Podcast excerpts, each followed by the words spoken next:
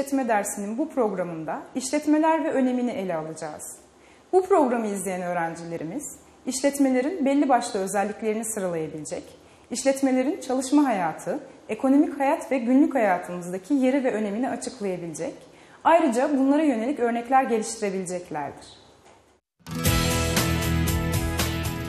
Anadolu Üniversitesi'nde doçentim, e, işletme bölümünde, yönetim organizasyon ana bilim dalında, üniversitenin farklı fakültelerinde dersler veriyorum.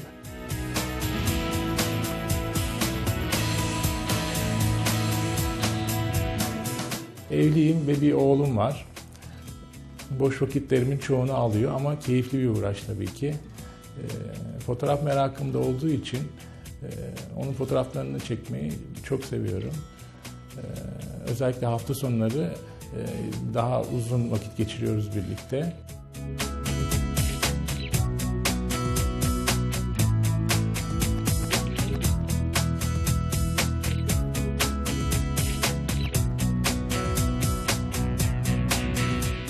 Fotoğraf merakım küçükken babamın aldığı bir fotoğraf makinesiyle başladı. Bugün hala devam etmekte. Eskişehir'de Eskişehir e, Fotoğraf Sanatı Derneği var, EFSAT. E, onun üyesiyim. Her cuma çeşitli etkinliklerimiz oluyor orada. Onlara katılıyorum. Ayrıca fotoğraf gezilerimiz var. E, onlara katılıyorum. Gezide e, fotoğraf çekmeyi çok seviyorum. Özellikle de insan fotoğrafları benim e, ilgi alanım. E, düzenli olarak spor yapmaya dikkat ediyorum. Haftada iki ya da üç defa.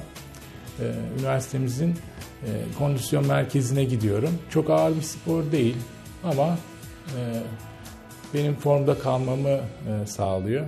Bir de bir alışkanlık haline geldi, bir yaşam tarzı oldu zaman içinde.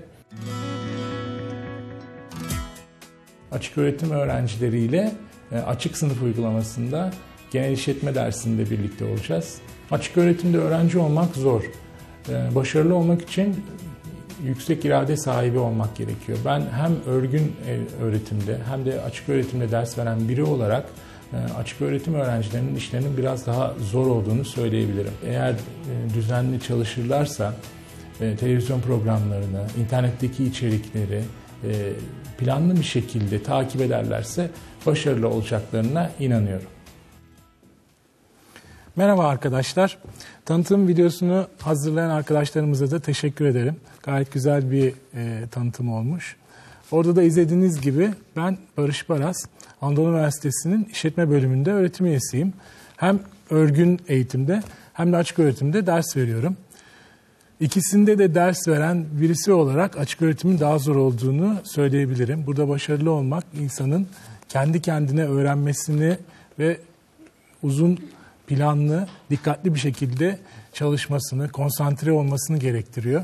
Fakat burada başarılı olanın da artık e, önünde hiçbir şey duramaz. Yani ileride iş hayatında önemli yerlere gelebileceğine ve birçok engeli aşabileceğine inanıyorum. Çünkü burada başarılı olan kişiler yüksek iradeli insanlardır. Bugünkü dersimizde e, işletmeler ve işletmelerin önemine değineceğiz. Daha sonra yine açık sınıf olarak bir sonraki dersimizde paydaşlarla ilişkilere değinilecek. Bunu izleyen açık sınıf programlarında şu konular ele alınacak. Örneğin 3. hafta finansal krizler ve işletmelere etkileri, daha sonra da işletme başarısızlıkları işlenecek. Daha sonra stratejik yaklaşım, stratejik yönetim ve liderlik, lider yönetici farkı bu konulara değinilecek. Sosyal medyanın işletmelere ve iş hayatına etkileri tartışılacak ve pazarlamaya etkileri tartışılacak. Daha sonra en kuşağı diye tanımladığımız bizim 1980 ve daha sonra doğan kişilerin e, iş hayatına etkileri, iş hayatındaki önemi ele alınacak. Toplumsal sorumluluk, kurumsal sosyal sorumluluk ve iş hayatında nasıl ele alındığı işlendikten sonra son olarak aile işletmeleri konusuyla açık sınıf programı konuları bitecek. Bugün dersimizde bir konuğumuz var. Yönetici Ahmet Demir bizlerle beraber birikimlerini bizlerle paylaşacak.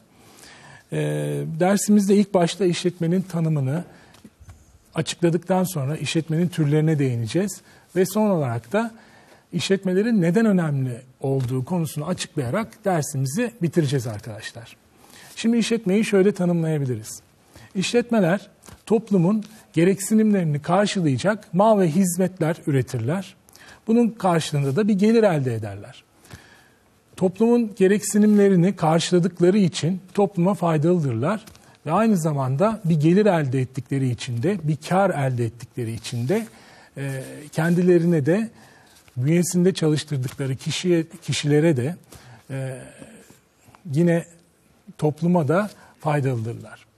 Şimdi işletmelerin ne tür e, türleri olduğuna değinelim isterseniz. Nasıl gruplandırıldığına işletmelerin değinelim. Çeşitli ölçütlere göre işletmeleri gruplandırabiliriz arkadaşlar. Bunlardan bir tanesi işletmeleri ölçüye göre gruplandırmaktır. Biz kabaca şöyle diyebiliriz. İşletmeleri küçük işletmeler ve büyük işletmeler olarak gruplandırmak, sınıflandırmak mümkün.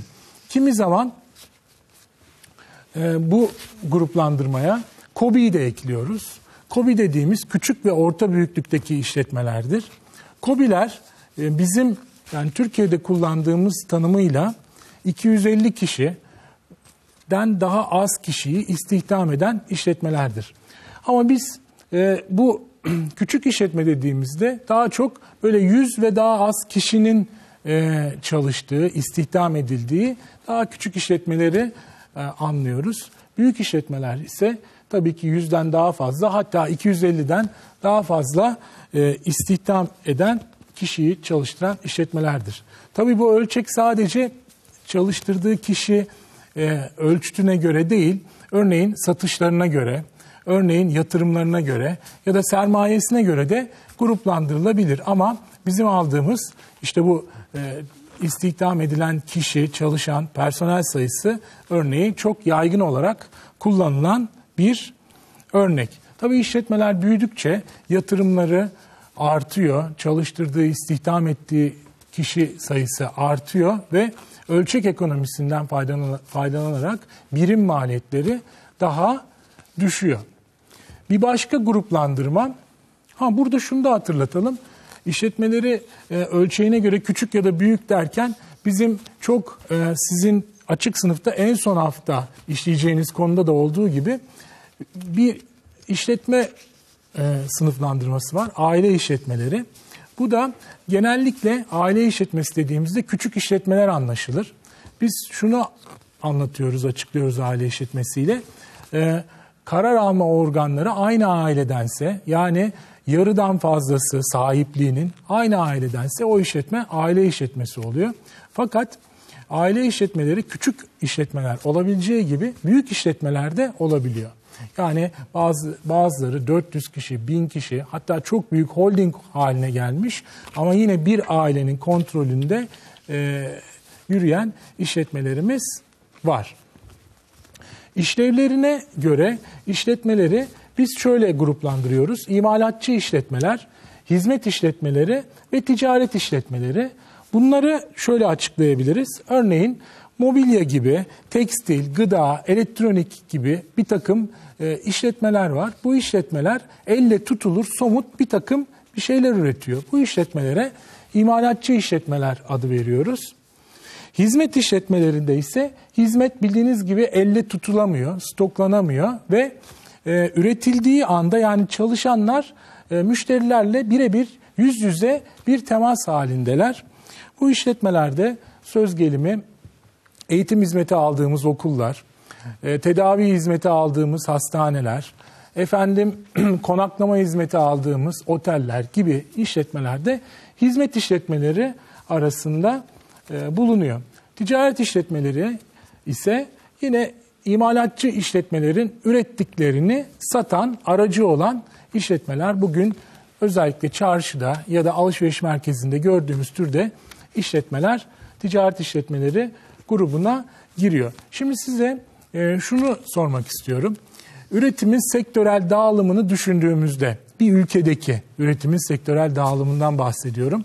Sizce e, söz gelimi gayri safi yurt içi hasıla diyoruz biz buna. Bir ülkedeki bir yıl içinde üretilen bütün mal ve hizmetlerin toplamı.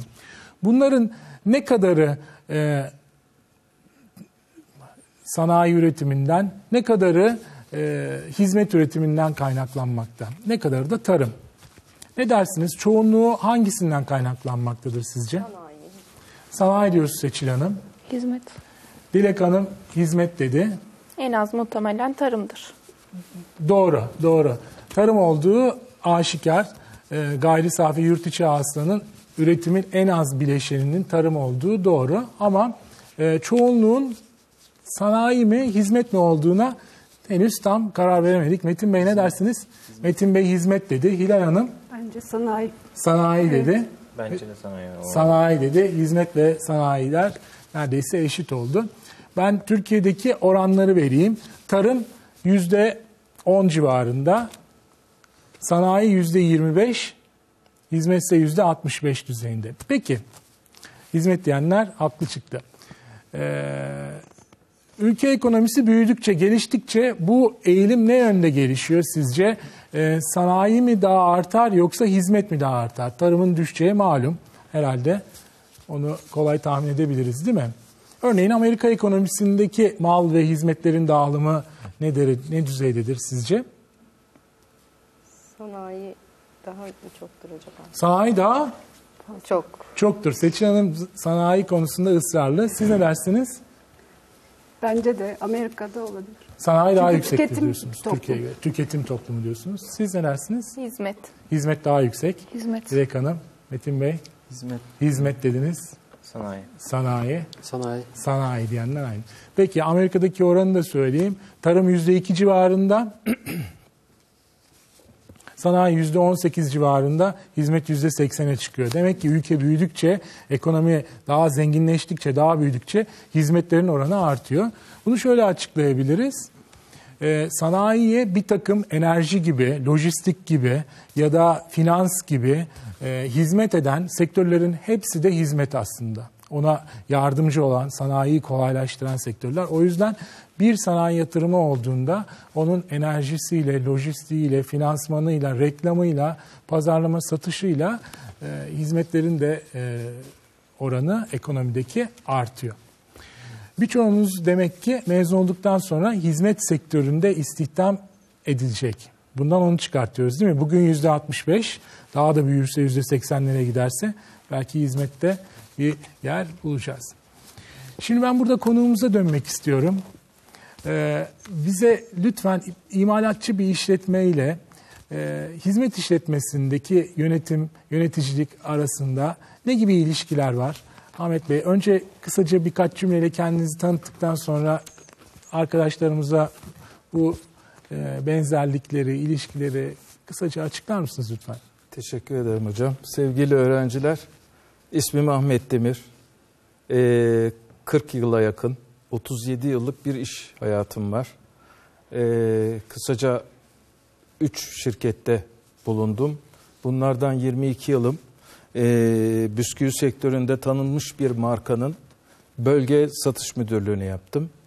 Ee, gene 5 yıl daha profesyonel bir şekilde İstanbul'da e, K Accounts, National Accounts dediğimiz zincir marketler, ulusal marketler genel satış müdürlüğünü de bulundum. Ee, son 10 yılımda da kamuya ait bir işletme, e, kamuya ait bir işletmenin genel müdürlüğünü yaparak su üretiminin koordinatörlüğünü yaptım. Tabii ben uzun bir süreç hizmet e, işletmeciliği yöneticiliğinde bulunduğum için e, sanki bana biraz daha zor olduğunu e, düşünüyorum yani hizmet yöneticiliğinin. Çünkü geniş bir alanı kapsamaktadır. Hizmet kalitesini ölçmek zordur. E, oysa imalatta bazı konuları ölçmek ve ıslah etmek daha kolaydır diye düşünüyorum. Kısaca söylemek istediklerim bunlar. Peki biz e, bir de işletmelere çok teşekkür ederiz Ahmet Bey'e. Sermaye sahipliğine göre sınıflandırıyoruz. Sermaye sahipliğine göre işletmeleri iki grupta e, açıklamamız mümkün. Yerli ve yabancı işletmeler, bir de özel ve kamu işletmeleri. Yerli işletmeler sahipliğinin e, çoğunluğunun aynı ülke vatandaşlarında olduğu işletmeler. Yabancı işletmelerde sahipliğinin yabancı ülke vatandaşlarında bulunduğu işletmeler. Özel ve kamu işletmelerine gelirsek, kamu işletmeleri e, söz gelimi e, özel idareler, belediye işletme, belediye e, gibi işletmeler.